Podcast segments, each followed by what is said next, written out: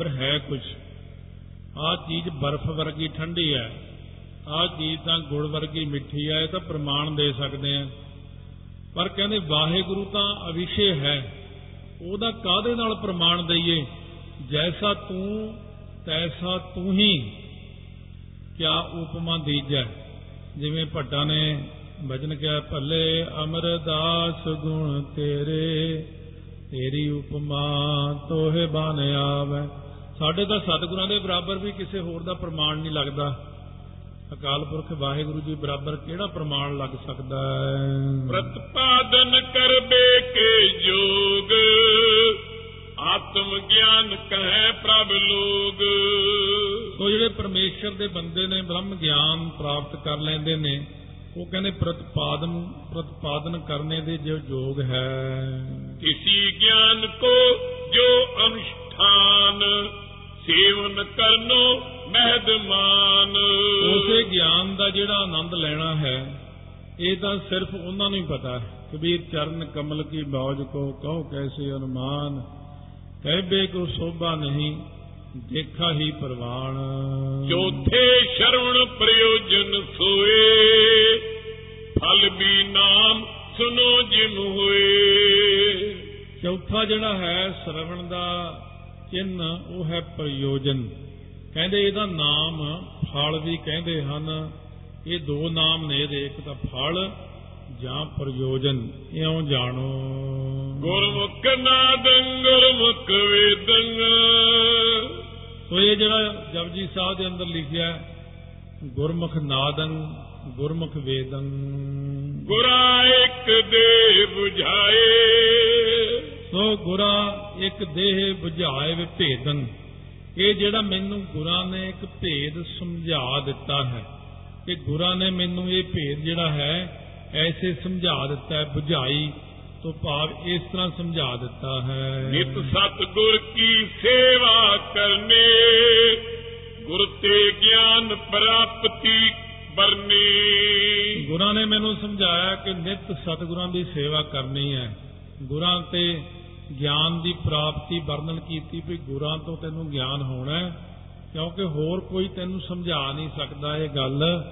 ਸਤਿਗੁਰੂ ਹੀ ਸਮਝਾ ਸਕਦੇ ਨੇ, ਗੁਰਾ ਇੱਕ ਦੇਹ 부ਝਾਈ ਸਭਨਾ ਜੀਆਂ ਕਾ ਇੱਕ ਦਾਤਾ, ਸੋ ਮੈਂ ਵਿਸਰ ਨਾ ਜਾਈ। ਮੁਕਤ ਦੇਤੈ ਆਤਮ ਗਿਆਨ ਇਤਿਆਦਕ ਜੈ ਕੀਨ ਬਖਾਨ? ਸੋ ਆਤਮਿਕ ਗਿਆਨ ਜਿਹੜਾ ਹੈ ਨਾ, ਉਹ ਮੁਕਤ ਦਿੰਦਾ ਹੈ। ਕਿਵੇਂ, ਜਿਵੇਂ ਕਹਿੰਦੇ, ਸਾਚਾ ਸਾਹਿਬ, ਸਾਚ ਨਾਏ ਭਾਖਿਆ, ਭਾਉ ਅਪਾਰ, ਆਖੈ, ਮੰਗੈ, ਦੇਹ ਦੇ ਦਾਤ ਕਰੇ ਦਾਤਾਰ। ਫੇਰ ਕੇ ਅੱਗੇ ਰੱਖੀਐ ਜਿਤ ਦਿਸੈ ਦਰਬਾਰ, ਮੂੰਹੋਂ ਕੇ ਬੋਲਣ ਬੋਲੀਐ ਜਿਤ ਸੁਣ ਧਰੇ ਪਿਆਰ। ਅੰਮ੍ਰਿਤ ਵੇਲਾ ਸਚ ਨਾਉ ਵਡਿਆਈ ਵਿਚਾਰ ਕਰਮੀ ਆਵੇ ਕੱਪੜਾ ਨਦਰੀ ਮੋਖ ਦੁਆਰ ਉਹ ਕਹਿੰਦੇ, ਮੁਕਤ ਦੇਤ ਹੈ ਆਤਮ ਗਿਆਨ। ਜਿਹੜਾ ਬੰਦੇ ਨੂੰ ਅੰਦਰ ਆਤਮ ਗਿਆਨ ਹੋ ਜਾਣਾ ਹੈ। ਪਹਿਲਾਂ ਇੰਨਾ ਕੁਝ ਕਹਿ ਚੁੱਕਿਆ ਆਪਾਂ ਆਤਮ ਗਿਆਨ ਬਾਰੇ, ਅਨਾਤਮ ਗਿਆਨ ਬਾਰੇ। ਜਦੋਂ ਆਤਮਿਕ ਗਿਆਨ ਹੋ ਜਾਂਦਾ, ਉਦੋਂ ਹੀ ਤਾਂ ਬ੍ਰਹਮ ਗਿਆਨ ਚਲਿਆ ਜਾਂਦਾ ਹੈ। ਕਹਿੰਦੇ, ਆਤਮ ਗਿਆਨ ਹੀ ਬੰਦੇ ਨੂੰ ਮਾਇਆ ਤੋਂ, ਬੰਧਨਾਂ ਤੋਂ ਮੁਕਤ ਕਰਦਾ ਹੈ। ਪੰਚਮ ਅਰਥਵਾਦ ਸੁਨ ਲਛਨ। ਜੋ ਪਾਕਤ ਗਿਆਨ ਬਿਜਚਨ। ਕਹਿੰਦੇ ਜਿਵੇਂ ਅਰਥਵਾਦ ਦਾ ਲੱਛਣ ਸੁਣ, ਕਹਿੰਦੇ ਗਿਆਨ ਦੇ ਵਿੱਚ ਚਤਰਪੁਰਖ ਸਿਆਣੇ ਬੰਦੇ ਜਿਵੇਂ ਕਹਿੰਦੇ ਨੇ ਕਿ ਵਰਣਨ ਯੋਗ ਜੋ ਅਦੁੱਤੀ ਵਸਤੂ ਹੈ ਨਾ ਬ੍ਰਹਮ, ਤਾਂ ਉਸ ਗ੍ਰੰਥ ਵਿੱਚ ਉਸ ਦੀ ਉਸਤਤੀ ਹੋਵੇ। ਤਾਂ ਇਸ ਕਰਕੇ ਇਹਨੂੰ ਇਹ ਕਹਿੰਦੇ ਨੇ ਅਰਥਵਾਦ, ਕਿ ਗੁਰੂ ਗ੍ਰੰਥ ਸਾਹਿਬ ਦੇ ਵਿੱਚ ਜੇ ਅਰਥ ਕਰੀਏ, ਤਾਂ ਅਰਥਵਾਦ ਵਿੱਚ ਕੀ ਆਉਂਦਾ ਹੈ? ਕਿ ਵਰਣਨ ਕਰਨੇ ਯੋਗ ਜੋ ਬ੍ਰਹਮ ਹੈ ਉਸੇ ਦੀ ਉਸਤਤ ਕੀਤੀ ਹੋਈ ਹੈ। ਵਰਣਨ ਜੋਗ ਵਸਤ ਹੈ ਜੋਏ ਤਿਸ ਮੈਂ ਤਿਸ ਕੀ ਉਸਤਤ ਹੋਏ। ਜੋ ਵਰਣਨ ਕਰਨੇ ਯੋਗ ਬ੍ਰਹਮ ਹੈ ਬ੍ਰਹਮ ਦੀ ਹੀ ਉਸਤਤ ਹੈ ਗੁਰੂ ਗ੍ਰੰਥ ਸਾਹਿਬ ਮਹਾਰਾਜ ਦੇ ਵਿੱਚ। ਨਾਨਕ ਨਿਰਗੁਣ ਗੁਣ ਕਰੇ ਗੁਣਵੰਤਿਆ ਗੁਣ ਦੇ। ਇਹ ਹੁਣ ਬ੍ਰਹਮ ਗਿਆਨੀ ਦੀ ਵੀ ਦਸ਼ਾ ਹੈ। ਅਕਾਲ ਪੁਰਖ ਦੀ ਵੀ ਅਵਸਥਾ ਬ੍ਰਹਮ ਗਿਆਨੀ ਬਾਰੇ, ਕਿਉਂਕਿ ਇੱਥੇ ਜ਼ਿਕਰ ਬ੍ਰਹਮ ਗਿਆਨੀ ਦਾ ਹੀ ਚੱਲਦਾ ਅਸਲ ਵਿੱਚ। ਕਿਉਂਕਿ ਸੁਣਿਆ ਤੋਂ ਬਾਅਦ ਫਿਰ ਮੰਨਣ ਆਉਂਦਾ ਹੈ। ਇਸ ਤਰ੍ਹਾਂ ਜਿਹੜੀਆਂ ਪੌੜੀਆਂ ਉਚਾਰਨ ਕੀਤੀਆਂ ਹੋਈਆਂ ਨੇ, ਪਹਿਲਾਂ ਸ਼ੁਰੂ ਦੇ ਜੇ ਜੁਗ ਚਾਰੇ ਆਰਜਾ, ਹੋਰ ਦਸੂਣੀ ਹੋਏ। ਇੱਥੇ ਜਿਹੜਾ ਆ ਕੇ ਕਿਹਾ, ਨਾਨਕ ਨਿਰਗੁਣ ਗੁਣ ਕਰੇ। ਨਿਰਗੁਣਿਆਰਿਆਂ ਨੂੰ ਗੁਣ ਦੀ ਦਾਤ ਦਿੰਦੇ ਨੇ ਤੇ ਗੁਣਵੰਤਿਆਂ ਨੂੰ ਹੋਰ ਗੁਣ ਦੇ ਦਿੰਦੇ ਨੇ। ਇਹ ਬ੍ਰਹਮ ਗਿਆਨ ਹੈ। ਦੇਹਾ ਕੋਈ ਨ ਸੁਝੇ ਜੇ ਤਿਸ ਗੁਣ ਕੋਈ ਕਰੇ। ਉਹ ਜਿਹਾ ਹੁਣ ਕੋਈ ਨਹੀਂ ਸੁਝਦਾ ਸਾਹਮਣੇ ਜਿਹੜਾ ਸਤਿਗੁਰੂ ਦੇ ਉੱਤੇ ਪਰਉਪਕਾਰ ਕਰੇ ਬ੍ਰਹਮ ਗਿਆਨੀ ਉੱਤੇ ਪਰਉਪਕਾਰ ਕਰੇ। ਇਹ ਜਦੋਂ ਜਪਜੀ ਸਾਹਿਬ ਦੇ ਅਰਥ ਆਉਂਦੇ ਨੇ ਇਹ ਅਰਥ ਬ੍ਰਹਮ ਗਿਆਨੀ ਨਾਲ ਵੀ ਢੁਕਦੇ ਨੇ ਸਾਰੇ। ਪਰ ਇੰਨਾ ਜ਼ਿਆਦਾ ਫਿਰ ਵਿਸਥਾਰ 'ਚ ਨਹੀਂ ਜਾਣਾ।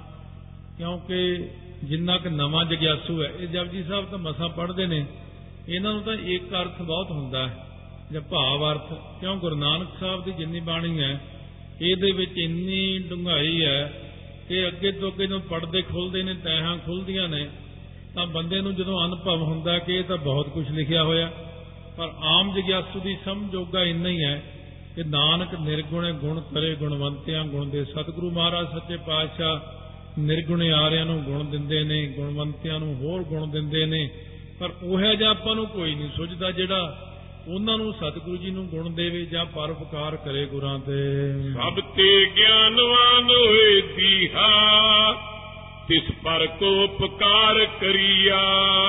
ਜਿਹੜਾ ਸਾਰਿਆਂ ਨਾਲੋਂ ਵੱਡਾ ਗੁਣਵਾਨ ਹੈ ਬਹੁਤ ਵੱਡਾ। ਉਹਦੇ ਉੱਤੇ ਕੌਣ ਪਰਉਪਕਾਰ ਕਰ ਸਕਦਾ ਹੈ ਹੋਰ? ਜਹ ਸੁਕਰ ਆਪ ਸਮਰੱਥ ਬ੍ਰਹਮ ਗਿਆਨੀ ਕੈ ਸਭ ਕਿਛ ਹੱਥ। ਜੇ ਉਹ ਚਾਹਣ ਬ੍ਰਹਮ ਗਿਆਨੀ ਤਾਂ ਉਹਨਾਂ ਦੇ ਹੱਥ ਵਿੱਚ ਹੀ ਹੁੰਦਾ ਸਾਰਾ ਕੁਝ ਜਿਵੇਂ ਚਾਹਣ ਪ੍ਰੇਰਣਾ ਦੇ ਦਿੰਦੇ ਨੇ ਜਿਵੇਂ ਚਾਹਣ ਕਰਾ ਲੈਂਦੇ ਨੇ ਕਿਉਂਕਿ ਬ੍ਰਹਮ ਗਿਆਨੀ ਇੱਕ ਚੀਜ਼ ਹੀ ਹੋ ਜਾਂਦੀ ਘੁਲ ਮਿਲ ਜਾਂਦੇ ਨੇ ਆਪਸ ਵਿੱਚ। ਕਿਉਂਕਿ ਜਿਹੜਾ ਹੈ ਨਾ ਪਿੱਛੇ ਪ੍ਰਮਾਣ ਦਿੱਤਾ ਸੀ ਕਿ ਨਦੀਆਂ ਅਤੇ ਵਾੜੇ ਜਾ ਕੇ ਸਮੁੰਦਰ 'ਚ ਮਿਲ ਜਾਂਦੇ ਨੇ, ਜਦੋਂ ਇੱਕ ਰੂਪ ਹੋ ਜਾਂਦੇ ਨੇ। ਇਸੇ ਤਰ੍ਹਾਂ ਹੀ ਬ੍ਰਹਮ ਗਿਆਨੀ ਵੀ ਬ੍ਰਹਮ ਵਿੱਚ ਲੀਨ ਹੋ ਕੇ ਪਰਾਲਬਧ ਕਰਕੇ ਸਰੀਰ ਲਈ ਫਿਰਦਾ ਆਪਣਾ। ਵਾਸਤਵ ਵਿੱਚ ਉਹ ਹੁੰਦਾ ਬ੍ਰਹਮ ਹੀ ਆ, ਕਿਉਂਕਿ ਉਹਦੇ ਮਨ ਦੇ ਅੰਦਰੋਂ ਸਾਰਾ ਕੁਝ ਮੁੱਕ ਜਾਂਦਾ, ਜਿਹਨੂੰ ਆਪਾਂ ਅਨਾਤਮ ਕਹਿੰਦੇ ਆ। ਉਹ ਮਨ ਦੇ ਅੰਦਰੋਂ ਸਾਰਾ ਕੋਠਾ ਢੱਠ ਜਾਂਦਾ ਹੈ ਸਣੇ ਉਹਨਾਂ ਬੀਜਾਂ ਦੇ। ਇਹ ਸ਼ੁਰੂ ਚ ਸੁਣੇ ਸੀ ਕਰਮਾਂ ਦੇ ਬੀਜ। ਉਹ ਇਹਨਾਂ ਨੂੰ ਬ੍ਰਹਮ ਅਗਨੀ ਨਾਲ ਸਾੜ ਕੇ ਕੋਠਾ ਢਾ ਕੇ ਸਾਰਾ ਇੱਕ ਬ੍ਰਹਮ ਦੇ ਵਿੱਚ ਹੀ ਲੀਨ ਹੋ ਜਾਂਦਾ ਹੈ। ਉਪਪਤੀ ਖਸ਼ਟਮ ਸ਼ਰਵਣ ਸੁਲਛਣ ਕੈਤ ਵੇਦ ਸਤਿਗੁਰੂ ਵਿਜਛਨ ਹੁਣ ਉਪਪਤੀ ਹੈ।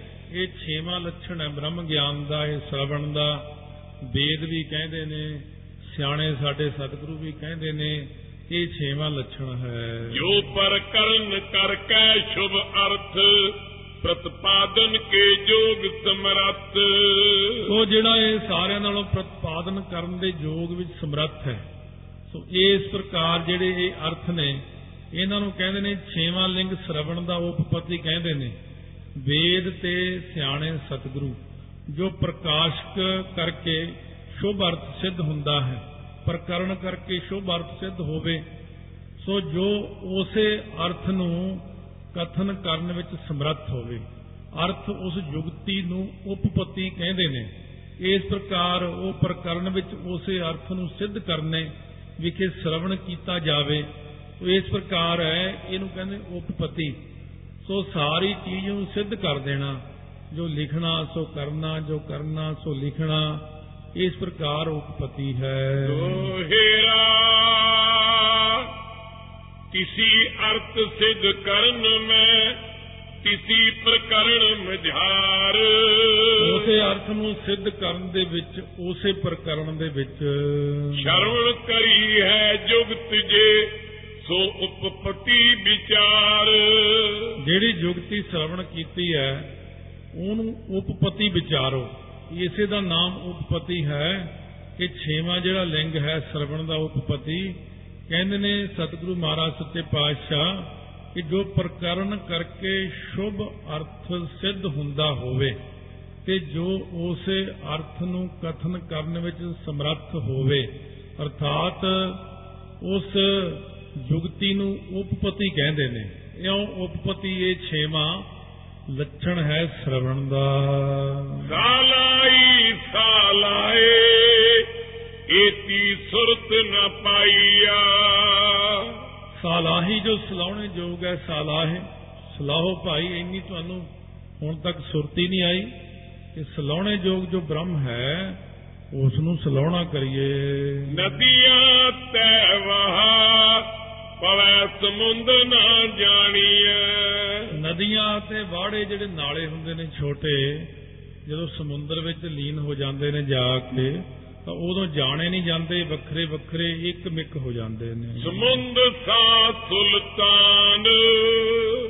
ਸਮੁੰਦ ਸਾਹ ਸੁਲਤਾਨ ਕਿਉਂਕਿ ਜਿਹੜਾ ਹੈ ਨਾ ਇੱਥੇ ਅਰਥ ਵੱਖਰਾ ਹੈ। ਇੱਥੇ ਹੁਣ ਅੰਤਰੀ ਭਾਵ ਚ ਕਹਿੰਦੇ ਨੇ ਨਦੀਆਂ ਅਤੇ ਨਾਲੇ ਜਦੋਂ ਸਮੁੰਦਰ ਵਿੱਚ ਜਾ ਕੇ ਲੀਨ ਹੋ ਜਾਂਦੇ ਨੇ ਉਹ ਜਿਹੜਾ ਸ਼ਾਹ ਸੁਲਤਾਨ ਸਮੁੰਦਰ ਹੈ ਉਹਦਾ ਹੀ ਰੂਪ ਹੋ ਜਾਂਦੇ ਨੇ। ਨਦੀ ਸਮੁੰਦਰ ਵਿੱਚ ਰਲ ਜਾਵੇ ਪਛਾਣ ਨਹੀਂ ਸਕਦੇ ਕਿ ਕੌਣ ਹੈ ਇਹ ਨਦੀ ਕਿਹੜੀ ਹੈ ਪਾਣੀ ਨਦੀ ਦਾ ਕਿਹੜਾ ਹੈ ਇੱਕ ਮਿੱਕ ਹੋ ਜਾਂਦੇ ਨੇ। ਜੋ ਪਈ ਨਦੀ ਈਸ਼ ਜੀਵ ਸੁਵਹਾ? ਇਹਦੇ ਚ ਕਹਿੰਦੇ ਨਦੀ ਤਾਂ ਈਸ਼ਰ ਹੈ।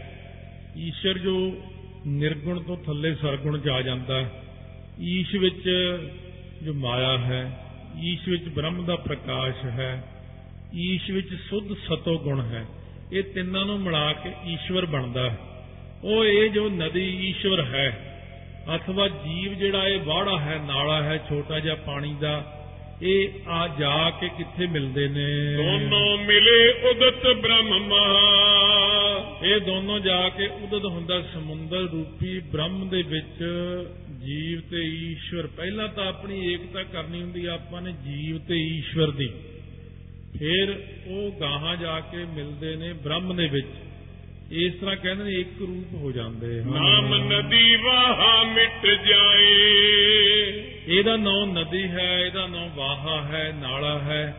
ਇਹ ਦੋਨੋਂ ਗੱਲਾਂ ਉੱਥੇ ਜਾ ਕੇ ਮਿਟ ਜਾਂਦੀਆਂ। ਤਿਵਹੀ ਈਸ਼ ਜੀਵ ਨਰਾਏ। ਉਸੇ ਪ੍ਰਕਾਰ ਹੀ ਨਾ ਉੱਥੇ ਈਸ਼ਵਰ ਰਹਿੰਦਾ ਨਾ ਜੀਵ ਰਹਿੰਦਾ ਉੱਥੇ ਕੇਵਲ ਬ੍ਰਹਮ ਹੈ। ਸਿੰਧ ਰੂਪ ਬਨ ਸਿੰਧ ਕਹਾਵੇਂ ਕਿਉਂਕਿ ਉਹ ਸਮੁੰਦਰ ਦਾ ਰੂਪ ਹੋ ਕੇ ਸਮੁੰਦਰ ਹੀ ਕਹਾਉਂਦੇ ਜੋ ਸਮੁੰਦਰ ਵਿੱਚ ਲੀਨ ਹੋ ਕੇ ਜਾ ਕੇ ਤਾਈਓ ਲਿਖਿਆ ਨਾਨਕ ਬ੍ਰਹਮ ਗਿਆਨੀ ਆਪ ਪਰਮੇਸ਼ਰ।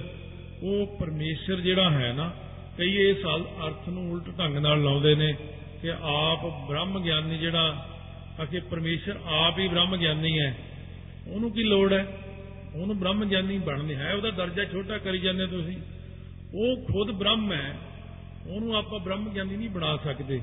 ਬ੍ਰਹਮ ਗਿਆਨੀ ਦਾ ਦਰਜਾ ਤਾਂ ਉਦੋਂ ਥੱਲੇ ਆ ਜਾਣਾ। ਬ੍ਰਹਮ ਗਿਆਨੀ ਤਾਂ ਥੱਲਿਓਂ ਸ਼ੁਰੂ ਹੋ ਕੇ ਉੱਪਰ ਸ਼ਰਵਣ।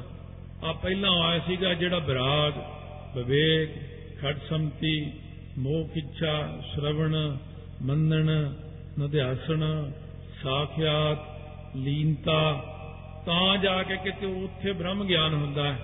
ਤੇ ਆਪਾਂ ਕਹੀਏ ਕਿ ਪਰਮਾਤਮਾ ਜਿਹੜਾ ਸਮੁੰਦਰ ਕਦੇ ਆਇਆ ਇੱਥੇ, ਸਮੁੰਦਰ ਕਦੇ ਆ ਕੇ ਨਦੀ 'ਚ ਤਾਂ ਨਹੀਂ ਮਿਲਦਾ ਹੈ। ਕਿ ਸਮੁੰਦਰ ਆ ਕੇ ਕਿਸੇ ਛੱਪੜ ਵਿੱਚ ਮਿਲ ਗਿਆ। ਇਹ ਨਹੀਂ ਹੈ। ਇਹ ਸਾਰੀਆਂ ਨਦੀਆਂ ਤੇ ਨਾਲੇ ਸਮੁੰਦਰ ਵਿੱਚ ਜਾ ਕੇ ਲੀਨ ਹੁੰਦੇ ਨੇ। ਤੇ ਇਸ ਕਰਕੇ ਨਾਨਕ ਬ੍ਰਹਮ ਗਿਆਨੀ ਆਪ ਪਰਮੇਸ਼ਰ ਬ੍ਰਹਮ ਗਿਆਨੀ ਆਪ ਪਰਮੇਸ਼ਰ ਰੂਪ ਹੀ ਹੋ ਜਾਂਦਾ ਹੈ। ਤਥਾ ਬ੍ਰਹਮ ਸੋ ਦ્વੈ ਮਿਲ ਜਾਵੇਂ। ਉਸੇ ਪ੍ਰਕਾਰ ਬ੍ਰਹਮ ਦੇ ਨਾਲ ਇਹ ਦੋਵੇਂ ਜਾ ਕੇ ਮਿਲ ਜਾਂਦੇ ਹਨ। ਕੋਟ ਯਤਨ ਤੇ ਨਿਆਰੇ ਹੋਏ ਨਾ। ਕਹਿੰਦੇ ਹੁਣ ਕਰੋੜਾਂ ਯਤਨ ਕਰ ਲਓ ਵੱਖਰੇ ਕਰ ਦਈਏ ਇਹਨਾਂ ਨੂੰ ਕਹਿੰਦੇ ਇਹ ਵੱਖਰੇ ਨਹੀਂ ਹਨ। ਇੱਕੋ ਹੀ ਰੂਪ ਹੈ। ਮਿਲੇ ਵਿਭੇਦ ਸਕੈ ਕਰ ਕੋਈ ਨਾ। ਕੋਈ ਇਹਨਾਂ ਨੂੰ ਵੱਖਰੇ ਵੱਖਰੇ ਨਹੀਂ ਕਰ ਸਕਦਾ। ਮਹਾਰਾਜ ਛੇਵੇਂ ਪਾਤਸ਼ਾਹ ਅੱਗੇ ਜਾ ਕੇ ਸ਼ਹਿਦ ਰੱਖ ਦਿੱਤਾ। ਮਹਾਰਾਜ ਬੜਾ ਕੀਮਤੀ ਸ਼ਹਿਦ ਤਾਜ਼ਾ ਸ਼ਹਿਦ ਕਈ ਉਪਮਾ ਕਰਕੇ ਕੱਪੜਾ ਖੋਲਿਆ ਉੱਪਰੋਂ ਬਰਤਨ ਦੇ। ਕੀੜੇ ਵੱਡੇ ਵੱਡੇ ਕੁਰਬਲ ਕੁਰਬਲ ਕਰਦੇ ਫਿਰਨ। ਮਹਾਰਾਜ ਕਹਿੰਦੇ ਇਹ ਤਾਜ਼ਾ ਸ਼ਹਿਦ ਆ ਜਾਂ ਪੁਰਾਣਾ ਸ਼ਹਿਦ? ਮਹਾਰਾਜ ਲਿਆਂਦਾ ਤਾਂ ਤਾਜ਼ਾ ਹੀ ਜੋ ਕਿ ਹੈ। ਸੋ ਸਤਿਗੁਰੂ ਕਹਿੰਦੇ, ਜਿੱਥੇ ਮੰਗਿਆ ਸੀ, ਭਾਈ ਕੱਟੂ ਦੀ ਜ਼ੁਬਾਨ ਤੇ ਬਹਿ ਕੇ ਉੱਥੇ ਤਾਂ ਦਿੱਤਾ ਨਹੀਂ ਮੈਨੂੰ। ਹੁਣ ਤੁਸੀਂ ਦਿੰਦੇ ਹੋ। ਉਹ ਭਾਈ ਕੱਟੂ ਵਿੱਚ ਮੈਂ ਹੀ ਬੈਠਾ ਹਾਂ। ਸਿਰਫ ਦੇਖਣ ਨੂੰ ਕੱਟੂ ਦਾ ਬਾਹਰਲਾ ਸਰੂਰ, ਸਰੂਪ ਹੈ। ਉਹਦੇ ਵਿੱਚ ਮੈਂ ਆਪ ਹੀ ਬੈਠਾ ਕਿਉਂਕਿ ਉਹ ਸਮੁੰਦਰ ਵਿੱਚ ਲੀਨ ਹੋ ਚੁੱਕਿਆ ਹੈ। ਇਸ ਕਰਕੇ ਭਾਈ ਵਿਧੀ ਚੰਦ ਨੂੰ ਕਹਿੰਦੇ, ਇਹ ਮੇਰਾ ਹੀ ਰੂਪ ਹੈ। ਬਾਹਰੋਂ ਦੇਖਣ ਨੂੰ ਵਿਧੀ ਚੰਦ ਹੈ, ਪਰ ਅੰਦਰੋਂ ਮੇਰੇ ਵਿੱਚ ਲੀਨ ਹੋ ਚੁੱਕਿਆ ਹੈ। ਇਸ ਕਰਕੇ ਕਹਿੰਦੇ ਨੇ ਜਦੋਂ ਬ੍ਰਹਮ ਗਿਆਨੀ ਪਰਮੇਸ਼ਰ ਰੂਪ ਹੋ ਜਾਂਦਾ ਹੈ, ਕੋਈ ਨਾ ਸਕੈ ਭਿੰਨ ਕਰ ਬਲਰਾਮ ਜੀਓ। ਉਹਨੂੰ ਕੋਈ ਫਿਰ ਵੱਖਰਾ ਨਹੀਂ ਕਰ ਸਕਦਾ। ਉਹ ਆਪਾਂ ਦੁਨੀਆ ਦੇ ਲੋਕ ਆ ਜਿਹੜੇ ਵਿਚਾਰੇ ਐਵੇਂ ਰੋਟੀ ਪਾਣੀ ਮਗਰ ਦੌੜੇ ਫਿਰਦੇ ਆ, ਕੱਪੜੇ ਲੀੜੇ ਦੀ ਫਿਕਰ ਪਈ ਆ। ਆ, ਆਪਣੀ ਵਸ ਬਹੁਤ ਨੀਵੀਂ ਜੀ ਹੁੰਦੀ ਆ। ਔਰ ਆਪਾਂ ਗੱਲ ਕਰਦੇ ਹੁੰਦੇ ਆ ਬੜੀ ਵੱਡੀ। ਐਦਾਂ ਦੀਆਂ ਫालतू ਗੱਲਾਂ ਦੀ ਆਪਾਂ ਨੂੰ ਵੈਸੇ ਲੋੜ ਨਹੀਂ ਹੈ। ਕਿਉਂਕਿ ਆਪਾਂ ਜਦੋਂ ਗੱਲ ਜਿਹੜੀ ਕਰਨੀ ਹੈ, ਜੇ ਵਿਦਿਆਰਥੀ ਪੰਜਵੀਂ ਕਲਾਸ ਦਾ ਉਹ ਐਮਏ ਦੀ ਕਿਤਾਬ ਨਾ ਚੱਕੇ ਤਾਂ ਚੰਗਾ ਹੀ ਰਹੇਗਾ। ਉਹ ਨਾ ਹੀ ਉਹਦਾ ਪ੍ਰਕਰਣ ਛੇੜੇ। ਜਿੰਨੀ ਕ ਆਪਾਂ ਨੂੰ ਸੋਝੀ ਆਪਾਂ ਉਨੀ ਗੱਲ ਕਰੀਏ। ਇਸ ਕਰਕੇ ਬ੍ਰਹਮ ਦਾ ਗਿਆਨ ਹੋਣਾ, ਬ੍ਰਹਮ ਵਿੱਚ ਬ੍ਰਹਮ ਗਿਆਨੀ ਲੀਨ ਹੋਣਾ, ਇੱਕੋ ਰੂਪ ਹੋਣਾ। ਜਦੋਂ ਕਦੇ ਅਰਥ ਆਏ ਨਾ ਦੱਖਣੀ ਓੰਕਾਰ ਦੇ ਜਾਂ ਸਿੱਧ ਗੋਸ਼ਟ ਵਿੱਚ ਗੁਰੂ ਨਾਨਕ ਦੇਵ ਜੀ ਨੇ ਉੱਥੇ ਸਿੱਧਾਂ ਨੂੰ ਕਿਹਾ ਸੀ ਕਹਿੰਦੇ ਸਰੀਰ ਵਾਲਾ ਬ੍ਰਹਮ ਕੀ ਬ੍ਰਹਮ ਗਿਆਨੀ ਨੇ ਉੱਥੇ ਮਹਾਰਾਜ ਨੇ ਇਹ ਅੱਖਰ ਵਰਤਿਆ ਇਹ ਸਰੀਰ ਵਾਲਾ ਬ੍ਰਹਮ ਹੈ ਇਹ। ਜੁਗਤ ਉਕਤੇ ਕਿਤਾ ਮੈਂ ਐਸੇ ਉਪਪਤੀ ਸ਼ਰਵਣ ਰੂਪ ਲਖ ਤੈਸੇ। ਇੱਕ ਇੱਕ ਹੋ ਜਾਂਦੇ ਨੇ ਯੁਕਤੀਆਂ ਉਕਤੀਆਂ ਦੀਆਂ ਪੰਕਤੀਆਂ ਜਿਹੜੀਆਂ ਏਕਤਾ ਵਿੱਚ ਆ ਜਾਂਦੀਆਂ ਨੇ ਉਪਪਤੀ ਜਿਹੜਾ ਹੈ ਸ਼ਰਵਣ ਰੂਪ ਲਖ ਐਸੇ। ਕਿਉਂ ਕਹਿੰਦੇ ਸ਼ਰਵਣ ਦਾ ਰੂਪ ਹੈ? ਉਪਪਤੀ ਜਿਹੜਾ ਦੱਸਿਆ ਹੈ। ਵੇਦ ਛਾਂਦੋਗ ਖਸ਼ਟ ਮੇ ਧਿਆਏ ਕਹਾ ਕਰੇ ਹਟ ਸ਼ਰਵਣ ਬਣਾਏ ਉਥੇ ਵੇਦ ਦੇ ਵਿੱਚ ਉਚਾਰਨ ਕੀਤੇ ਨੇ ਛਾਂਦੋਗ ਉਪਨਿਸ਼ਦ ਜਿਹੜੀ ਆ ਨਾ ਵੇਦਾਂ ਦੇ ਵਿੱਚ ਉਥੇ ਇਹ 6 ਲੱਛਣ ਸ਼ਰਵਣ ਦੇ। ਇਹ ਰਾਮਚੰਦਰ ਜਿਹੜੇ ਗੁਰੂ ਹੋਏ ਨੇ ਵਿਸ਼ਿਸ਼ਟ ਮੁਨੀ ਜੀ ਉਹਨਾਂ ਨੇ ਇਹ ਅਧਿਆਤਮਕ ਰਮਾਇਣ ਹੈ ਇੱਕ। ਉਹਨੂੰ ਆਮ ਬੰਦਾ ਨਹੀਂ ਪੜਦਾ ਲੋਕੀ ਤੇ ਬਸ ਰਮਾਇਣ ਪੜ੍ਹ ਕੇ ਹੀ ਖੁਸ਼ ਹੋ ਜਾਂਦੇ, ਰਮਾਇਣ ਪੜ੍ਹ ਲਈ ਮੈਂ ਰਾਮ ਲੀਲਾ ਦੇਖ ਲਈ। ਅਸਲ ਰ- ਜਿਹੜੀ ਰਾਮ ਦੀ ਲੀਲਾ ਨਾ, ਨਿਰਗੁਣ ਰਾਮ ਦੀ ਲੀਲਾ, ਉਹ ਅਧਿਆਤਮਕ ਰਮਾਇਣ ਵਿੱਚ ਹੈ। ਅਧਿਆਤਮਕ ਰਮਾਇਣ ਉਹੀ ਜੀ ਹੋਈ ਹੈ, ਜਿਵੇਂ ਪਿੱਛੇ ਆ ਸਾਰਾ ਪ੍ਰਸੰਗ ਆਇਆ ਸੀ। ਆਪਾਂ ਕਹਿੰਦੇ ਜੀ, ਮੇਰੀ ਤਾਂ ਸਮਝ ਤੋਂ ਹੀ ਬਾਹਰ ਆ ਇਹ। ਅਧਿਆਤਮਕ ਰਮਾਇਣ ਡੂੰਘੀ ਬੜੀ ਹੈ। ਉਹਨੂੰ ਤਾਂ ਕੋਈ ਛੇਤੀ ਕਿਤੇ ਹੱਥ ਹੀ ਨਹੀਂ ਲਾਉਂਦਾ। ਇਹ ਤਾਂ ਬੜੀ ਔਖੀ ਹੈ ਜੀ ਪੜ੍ਹਨੀ। ਪਰ ਅਸਲ ਵਿੱਚ ਸਾਰੀਆਂ ਇਹ ਚੀਜ਼ਾਂ ਉੱਥੇ ਹੀ ਦਿੱਤੀਆਂ ਹੋਈਆਂ ਨੇ। ਸੋ ਜਪ ਜੀ ਮੈਂ ਗੁਰੂ ਦਿਖਾਏ ਸ਼ਰਵਣ ਪੌੜੀਆਂ ਚਾਰ ਪਰ ਗੁਰੂ ਬਣਾਏ ਨਾਨਕ ਦੇਵ ਜੀ ਨੇ ਕਲਯੁਗ ਦਾ ਸਮਾਂ ਜਾਣ ਕੇ ਸਾਰਾ ਕੁਝ ਸੌਖਾ ਕਰ ਦਿੱਤਾ। ਉਹਨਾਂ ਨੇ ਇਹਨੂੰ ਸਿੱਧਾ ਸਿੱਧਾ ਲੈ ਸੁਣਿਆ ਸਿੱਧ ਪੀਰ ਸੁਰਨਾਥ ਸੁਣਿਆ ਧਰ ਤਬਲਾ ਆਕਾਸ਼ ਕਰਕੇ ਸਾਰਾ ਕੁਝ ਸੌਖਾ ਬਣਾਤਾ ਚਾਰ ਪੌੜੀਆਂ ਸਰਵਣ ਦੇ ਉੱਤੇ ਗੁਰੂ ਨਾਨਕ ਦੇਵ ਜੀ ਨੇ ਉਚਾਰਨ ਕਰਕੇ ਇਹ ਵਿਦਵਾਨਾਂ ਲਈ ਵਿਦਵਾਨ ਵਾਸਤੇ ਤਾਂ ਵਿਦਵਾਨਗਿਰੀ ਨਿਕਲ ਆਉਂਦੀ ਇਹਦੇ ਚੋਂ ਜਪਜੀ ਸਾਹਿਬ ਚੋਂ। ਸਧਾਰਨ ਮਨੁੱਖ ਲਈ ਸਧਾਰਨ ਗੱਲ। ਦੋਨਾਂ ਪਾਸਿਆਂ ਦਾ ਹੀ ਸਰਦਾ ਜਾਂਦਾ ਹੈ। ਜੇ ਕੋਈ ਇਹਨੂੰ ਬਹੁਤ ਵਿਦਵਾਨ ਪੜੇ ਤਾਂ ਉਹਦੇ ਲਈ ਤੇ ਉਹ ਕਹੂਗਾ, ਬੱਲੇ ਬੱਲੇ ਮਹਾਰਾਜ ਨੇ ਇੰਨਾ ਡੂੰਘਾ ਲਿਖਿਆ ਹੈ। ਤੇ ਸਧਾਰਨ ਬੰਦੇ ਲਈ ਸਧਾਰਨ ਗੱਲ ਹੈ।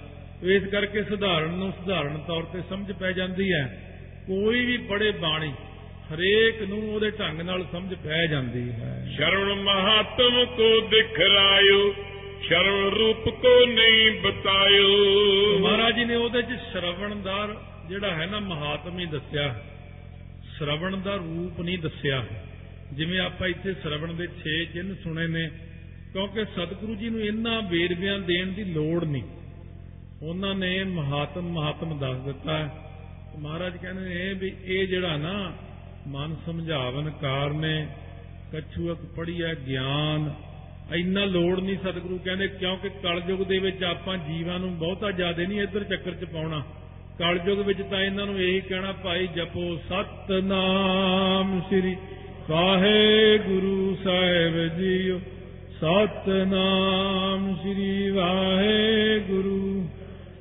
ਘਟ ਰੂਪ ਪ੍ਰਗਟ ਦਿਖਰਾਏ ਸਿੱਖ ਮਮੁਖੀ ਕੋ ਸਮਝਾਏ ਉਹ ਜਿਹੜੇ 6 ਰੂਪ ਨੇ ਉਹ ਪ੍ਰਤਾਖੇ ਦਿਖਾ ਦਿੱਤੇ ਨੇ। ਮਮੋਕਸ਼ੂ ਜਿਹੜਾ ਹੈ ਜਗਿਆਸੂ ਕਲਿਆਣ ਦੀ ਇੱਛਾ ਵਾਲਾ ਸਿੱਖ ਹੈ। ਉਹਨੂੰ ਸਾਹਮਣੇ ਦਿਖਾਤਾ ਵੀ ਸੁਣਨ ਦਾ ਆ ਆ ਫਾਇਦਾ ਹੈ। ਮਨਨ ਗਿਆਨ ਕੋ ਭੇਦ ਬਤਾਵਤ ਜਿਸਕੇ ਕਰੇ ਪਰਮ ਗਤ ਪਾਵਤ।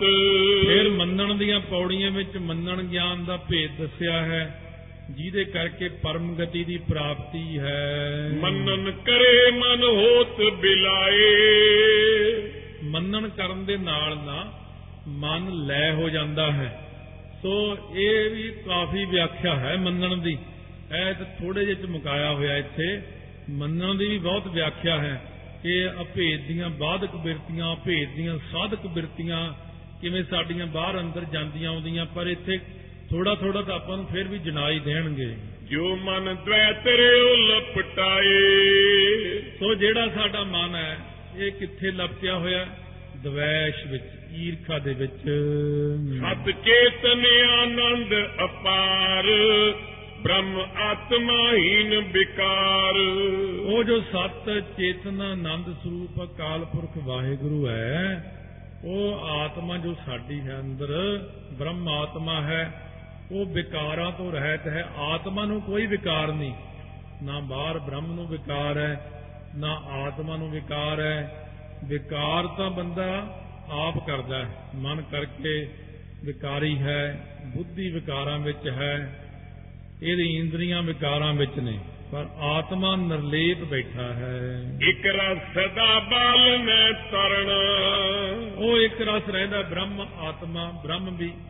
ਕਿਉਂਕਿ ਨਾ ਉਹ ਨਾ ਇਹ ਬੁੱਢਾ ਨਾ ਇਹ ਬਾਲਾ ਨਾ ਇਸ ਦੁੱਖ ਨਹੀਂ ਜਮ ਜਾਲਾ। ਨਹੀਂ ਨਹੀਂ ਦੁਖ ਰੂਪ ਇੱਕ ਆਤਮਾ ਅਚਲ ਅਨੂਪ। ਇੱਕ ਆਤਮਾ ਚੱਲ ਹੈ ਚੱਲਣ ਤੋਂ ਰਹਿਤ ਉਪਮਾ ਤੋਂ ਰਹਿਤ ਹੈ।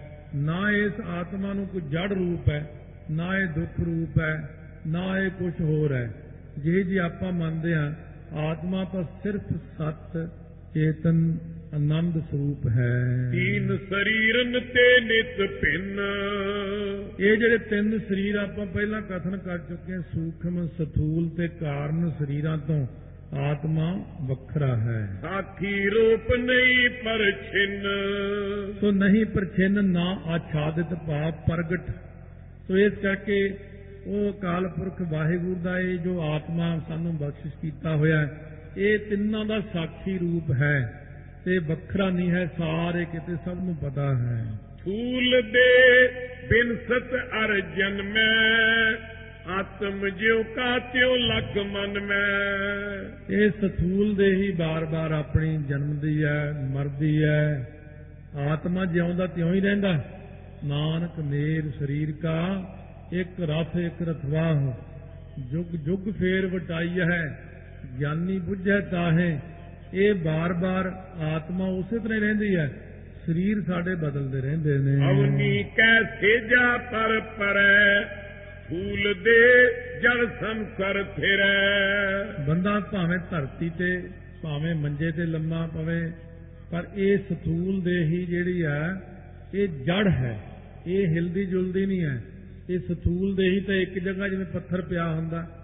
ਇਸ ਤਾਂ ਪਈ ਰਹਿੰਦੀ ਹੈ। ਆਤਮ ਲਿੰਗ ਦੇ ਪ੍ਰਕਾਸ਼ੈ ਅਨੇਕ ਪ੍ਰਕਾਰ ਨੂੰ ਸੁਪਨਾ ਭਾਸੈ ਸਾਡੀ ਜਿਹੜੀ ਆਤਮਾ ਹੈ ਹੁਣ ਤਿੰਨ ਦੀਆਂ ਸੀ ਨਾ ਆਪਣੀਆਂ ਸੂਖਮ ਦੇ ਹੀ ਸਥੂਲ ਦੇ ਹੀ ਕਾਰਨ ਦੇ ਹੀ ਸਥੂਲ ਦੇ ਹੀ ਤਾਂ ਪੱਥਰ ਵਾਂਗੂ ਪਈ ਆ ਬਸ ਜਦੋਂ ਬੰਦਾ ਸੁੱਤਾ ਪਿਆ ਹੁੰਦਾ ਸੁੱਤੇ ਪਏ ਨੂੰ ਭਾਵੇਂ ਜਿਵੇਂ ਮਰਜ਼ੀ ਦੇਖੋ ਮੰਜਾ ਚੁੱਕ ਕੇ ਪਰੇ ਰੱਖਿਆ ਉਹ ਪਤਾ ਹੀ ਨਹੀਂ ਲੱਗਦਾ ਉਹਨੂੰ। ਉਹ ਤਾਂ ਪੱਥਰ ਜਿਹਾ ਪਿਆ ਹੈ। ਕਿਵੇਂ ਪਰ ਉਹਦੇ ਅੰਦਰ ਜਿਹੜੀ ਸਾਡਾ ਲਿੰਗ ਦੇਹੀ ਹੈ ਨਾ ਸੂਖਮ ਦੇਹੀ ਇਸ ਸੂਖਮ ਦੇਹੀ ਨੂੰ ਆਤਮਾ ਪ੍ਰਕਾਸ਼ਮਾਨ ਕਰਦਾ ਰਹਿੰਦਾ। ਅੰਦਰ ਸੂਖਮ ਦੇਹੀ ਤਾਂ ਜਾਗਦੀ ਹੋਈ ਹੁੰਦੀ ਹੈ ਇਹ ਜੜ ਦੇਹੀ ਸੁੱਤੀ ਪਈ ਹੁੰਦੀ ਹੈ ਫਿਰ ਇਹਦੇ ਅੰਦਰ ਇਹ ਸੁਪਨਾ ਪੈਦਾ ਕਰ ਦਿੰਦਾ ਹੈ ਸੁਪਨੇ ਕੇਰ ਪਦਾਰਥ ਭਾਰੇ ਅਰ ਸੁਪਨੇ ਪ੍ਰਕਾਸ਼ੈ ਸਾਰੇ ਹੁਣ ਸੁਪਨੇ ਦੇ ਜਿਹੜੇ ਪਦਾਰਥ ਨੇ ਉਹ ਭਾਰੇ ਪਦਾਰਥ ਬਹੁਤੇ ਪਦਾਰਥ ਭਾਵ ਇਹ ਪ੍ਰਕਾਸ਼ਮਾਨ ਹੁੰਦੇ ਨੇ ਸੁਪਨੇ ਵਿੱਚ ਆਤਮਾ ਕਰਕੇ ਲਿੰਗ ਦੇ ਉੱਤੇ ਪ੍ਰਕਾਸ਼ ਪੈਣ ਕਰਕੇ ਸੁਪਨੇ ਵਿੱਚ ਸਾਰੀਆਂ ਚੀਜ਼ਾਂ ਫੇਰ ਜਿਉਂਦੀਆਂ ਤਿਉਂ ਹੀ ਬਣ ਜਾਂਦੀਆਂ ਨੇ। ਜਬ ਸੁਖਪਤੀ ਅਵਸਥਾ ਹੋਏ ਤਬੈ ਅਭਾਵ ਲਿੰਗ ਤਨ ਹੋਏ। ਕਹਿੰਦੇ ਜਦੋਂ ਸੁਖੋਪਤ ਅਵਸਥਾ ਆਉਂਦੀ ਜਿੱਥੇ ਆਪਾਂ ਕਹਿੰਦੇ ਆ ਮੈਨੂੰ ਕੋਈ ਸੁਪਨਾ ਹੀ ਨਹੀਂ ਆਇਆ ਅੱਜ ਇੰਨੀ ਗੂੜੀ ਨੀਂਦ ਆ ਗਈ ਤਬ ਅਭਾਵ ਲਿੰਗ ਤਨ ਹੋਏ। ਉਦੋਂ ਜਿਹੜਾ ਆਪਣਾ ਸੂਖਮ ਸਰੀਰ ਹੁੰਦਾ ਨਾ ਇਹਦਾ ਵੀ ਅਭਾਵ ਹੋ ਜਾਂਦਾ ਹੈ, ਭਾਵ ਇਹ ਵੀ ਖਤਮ ਹੋ ਜਾਂਦਾ ਹੈ। ਇਹ ਜਿਹੜੀ ਬਾਹਰਲੀ ਜਿਵੇਂ ਸਰੀਰ ਹੈ ਨਾ, ਆਪਣਾ ਜੜ ਪੱਥਰ ਵਰਗਾ ਹੈ ਲੰਮਾ ਪਿਆ ਹੈ। ਲੋਕੀ ਕੋਈ ਬੁਲਾ ਕੇ ਤੁਰ ਜਾਂਦਾ, ਕੋਈ ਹਿਲਾ ਕੇ ਤੁਰ ਜਾਂਦਾ, ਕਹਿੰਦੇ ਮੁਰਦੇ ਵਾਂਗੂ ਪਿਆ ਪੱਥਰ ਜਿਹਾ। ਉੱਥੇ ਬੰਦਾ ਪਿਆ, ਪਰ ਲਿੰਗ ਸਰੀਰ ਜਿਹੜਾ ਉਹਦੇ ਉੱਤੇ ਆਤਮਾ ਦਾ ਪ੍ਰਕਾਸ਼ ਪੈਣ ਕਰਕੇ ਸੁਪਨਾ ਆਈ ਜਾਂਦਾ ਹੈ। ਜੇ ਨੀਂਦ ਹੋਰ ਗੂੜੀ ਹੋ ਗਈ, ਫਿਰ ਲਿੰਗ ਸਰੀਰ ਵੀ ਸਥੂਲ ਸਰੀਰ ਵਾਂਗੂ ਜੜ ਹੋ ਜਾਂਦਾ ਹੈ। ਉਹ ਵੀ ਖਤਮ ਹੋ ਜਾਂਦਾ ਹੈ। ਉੱਥੇ ਜਾ ਕੇ ਪਰ ਫਿਰ ਆਤਮਾ ਤਾਂ ਹਲੇ ਉਸੇ ਤਰ੍ਹਾਂ ਹੀ ਕਿਉਂਕਿ ਆਤਮਾ ਤਾਂ ਸੌਂਦੀ ਨਹੀਂ ਆਤਮਾ ਤਾਂ ਜਾਗਰਤ ਰਹਿੰਦੀ ਹੈ। ਜੀਵ ਆਤਮਾ ਇੰਦਰ ਸਰੂਪ। ਹੁਣ ਆਓ ਇੱਕ ਪ੍ਰਮਾਣ ਦਿੰਦੇ ਨੇ ਕਹਿੰਦੇ ਜਿਵੇਂ ਇੰਦਰ ਦੇਵਤਾ ਹੈ ਜੀਵ ਆਤਮਾ ਮੰਨ ਲਓ ਕਿ ਇੰਦਰ ਦੇਵਤੇ ਵਾਂਗੂ ਹੈ। ਇੰਦਰਾਣੀ ਲੈ ਬੁੱਧ ਅਨੂਪ। ਇਹ ਆਪਣੀ ਜਿਹੜੀ ਇੰਦਰਾਣੀ ਹੈ ਨਾ ਰਾਣੀ ਇਹਦੀ ਬੁੱਧੀ। ਜੀਵ ਆਤਮਾ ਆਪਣੀ ਰਾਣੀ ਬੁੱਧੀ ਨੂੰ ਲੈ ਕੇ ਹਿਰਦੇ ਸਦਨ ਮੈਂ ਲੈ ਬਿਸਰਾਮ। ਜੀਵ ਆਤਮਾ ਹਿਰਦੇ ਰੂਪੀ ਘਰ ਦੇ ਵਿੱਚ ਇੰਦਰਾਣੀ ਤੋਂ ਭਾਵ ਬੁੱਧੀ ਨੂੰ ਲੈ ਕੇ ਵਿਸ਼ਰਾਮ ਕਰਦਾ ਜਦੋਂ। ਤਬ ਲੋ ਸੁਖ ਪਤੀਆ ਸੁਖ ਧਾਮ। ਉਦੋਂ ਤੱਕ ਸੁਖ ਦੇ ਦੇਣ ਵਾਲੀ ਸੁਖੋਪਤ ਅਵਸਥਾ ਰਹਿੰਦੀ ਹੈ ਜਦੋਂ ਜਾ ਕੇ ਸਾਡਾ ਜੀਵ ਆਤਮਾ ਬੁੱਧੀ ਦੇ ਸਮੇਤ ਹਿਰਦੇ ਰੂਪੀ ਘਰ ਦੇ ਵਿੱਚ ਸੌ ਜਾਂਦਾ ਹੈ। ਔਰ ਉਠੈ ਲੈ ਕੇ ਨਿਜ ਰਾਨੀ। ਫਿਰ ਇਹ ਆਪਣੀ ਰਾਣੀ ਰੂਪ ਬੁੱਧੀ ਨੂੰ ਲੈ ਕੇ ਜਦੋਂ ਸਾਵਧਾਨ ਹੁੰਦਾ ਹੈ। ਸਰਬ ਸਰੀਰ ਕਰੈ ਸਵਦਾਨੀ ਫਿਰ ਇਹ ਸਰੀਰ ਨੂੰ ਸਾਵਧਾਨ ਕਰਦਾ ਤਾਂ ਆਪਣੇ ਹੱਥ ਪੈਰ ਜੇ ਹਿਲਦੇ ਨੇ ਸੁਰਤ ਜੀ ਆਉਂਦੀ ਹੈ ਕਾਂ ਚਿੜੀਆਂ ਬੋਲਣ ਲੱਗੇ ਆਮ ਬੰਦਾ ਕਾਂ ਚਿੜੀਆਂ ਦੀ ਆਵਾਜ਼ ਨਾਲ ਉੱਠਦਾ। ਇਸ ਪ੍ਰਕਾਰ ਗੁਰਮੁਖ ਸਪੀਕਰ ਦੀ ਆਵਾਜ਼ ਨਾਲ ਉੱਠਦੇ ਨੇ। ਹੌਲੀ ਜਾਣੇ ਫਿਰ ਸਾਰੇ ਸਰੀਰ ਨੂੰ ਸੁਚੇਤ ਕੌਣ ਕਰ ਦਿੰਦਾ ਹੈ? ਆਤਮਾ ਹੀ ਤਾਂ ਕਰਦੀ ਹੈ। ਆਤਮਾ ਹੀ ਇਹਨੂੰ ਸਮਾ ਦਿੰਦੀ ਹੈ। ਇਸ ਕਰਕੇ ਸਾਡਾ ਸਿੱਧਾ ਸੰਬੰਧ ਆਤਮਾ ਨਾਲ ਹੈ। ਆਤਮਾ ਨਾਲ ਆਪਣੀ ਗੱਲ ਸਿਮਰਨ ਰਾਹੀਂ ਬਣਾ ਕੇ ਰੱਖੀਏ। ਪਹਿਲੇ ਪਹਿਲੇ ਫੁੱਲੜਾ, ਫਲ ਪੇ ਪੱਛਾ ਰਾਤ, ਜੋ ਜਾਗਨ ਲਹਨ ਸੇ, ਸਾਈ ਕੰਨੋਂ ਦਾਤ। ਜਾਗਰਤ ਅਵਸਥਾ ਕੋ ਜਬ ਪਾਏ ਗਹਿ ਵਿਸ਼ੈ ਕੋ ਸਹਿਜ ਸੁਭਾਏ। ਜਦੋਂ ਇਹ ਜਾਗਰਤ ਅਵਸਥਾ ਵਿੱਚ ਆਉਂਦਾ ਹੈ, ਆਤਮਾ ਹੀ ਅੰਦਰੋਂ ਜਗਾ ਦਿੰਦੀ ਹੈ ਇਹਨੂੰ ਸਰੀਰ ਨੂੰ। ਦੇਖੋ ਕਿਵੇਂ ਨੀਂਦ ਆ ਜਾਂਦੀ ਆਪਾਂ ਨੂੰ। ਜੜ ਸਰੀਰ ਵਾਂਗੂ ਮੁਰਦਾ ਜਿਹਾ ਹੋ ਕੇ ਪੈ ਜਾਂਦਾ ਬੰਦਾ। ਸੁੱਤਾ ਮੋਇਆ ਇੱਕ ਬਰਾਬਰ ਪਾਣੀ ਇਹ ਕਹਾਵਤ ਹੈ। ਤੋ ਇਸ ਪ੍ਰਕਾਰ ਫਿਰ ਸੁਪਨਾ ਆਇਆ, ਲਿੰਗ ਦੇਹੀ ਨੂੰ ਪ੍ਰਕਾਸ਼ ਕੀਤਾ ਆਤਮਾ ਨੇ। ਜਦੋਂ ਲਿੰਗ ਦੇਹੀ ਵੀ ਸੌ ਜਾਂਦੀ ਹੈ, ਤਾਂ ਆਤਮਾ ਜਿਹੜੀ ਹੈ ਇਹ ਬੁੱਧੀ ਨੂੰ ਲੈ ਕੇ ਹਿਰਦੇ ਵਿੱਚ ਬਿਰਾਜਮਾਨ ਹੋ ਜਾਂਦੀ ਹੈ ਉਦੋਂ ਸੁਖੋਪਤ ਅਵਸਥਾ ਵਿੱਚ ਚਲਾ ਜਾਂਦਾ ਹੈ। ਜਦੋਂ ਇਹ ਹਿਰਦੇ ਵਿੱਚ ਸੁਖੋਪਤ ਅਵਸਥਾ ਉਹ ਤੋਂ ਜਦੋਂ ਹਿਰਦੇ ਚੋਂ ਬੁੱਧੀ ਨੂੰ ਲੈ ਕੇ ਬਾਹਰ ਆਇਆ ਆਤਮਾ, ਇਹਨੇ ਲਿੰਗ ਸਰੀਰ ਨੂੰ ਸਾਵਧਾਨ ਕੀਤਾ। ਥੋੜੀ ਜੀ ਸੁਰਤ ਜੀ ਆਈ। ਹੁਣ ਫਿਰ ਸਰੀਰ ਨੂੰ ਸਾਵਧਾਨ ਕਰ ਦਿੱਤਾ। ਹੁਣ ਉੱਠ ਕੇ ਬੈਠਾ ਹੋ ਗਿਆ। ਤੋ ਇਸ ਕਰਕੇ ਕਹਿੰਦੇ, ਇਹ ਸਾਰਾ ਕੰਮ ਕੌਣ ਕਰਦਾ ਹੈ? ਸਾਡੇ ਅੰਦਰ। ਇਹ ਸਾਰਾ ਆਤਮਾ ਹੀ ਕਰਦਾ ਹੈ। ਲਹੈ ਸਥਿਰਤਾ ਲੋਚਨ ਦਾਏ ਬੁੱਧ ਇੰਦਰਾਣੀ ਥਿਰਵੈ ਬਾਏ ਇਹ ਸਥਿਰਤਾ ਲੈਂਦੀ ਆ ਸਾਡੀ ਆਤਮਾ ਸੱਜੀ ਅੱਖ ਦੇ ਵਿੱਚ। ਬੁੱਧ ਇੰਦਰਾਣ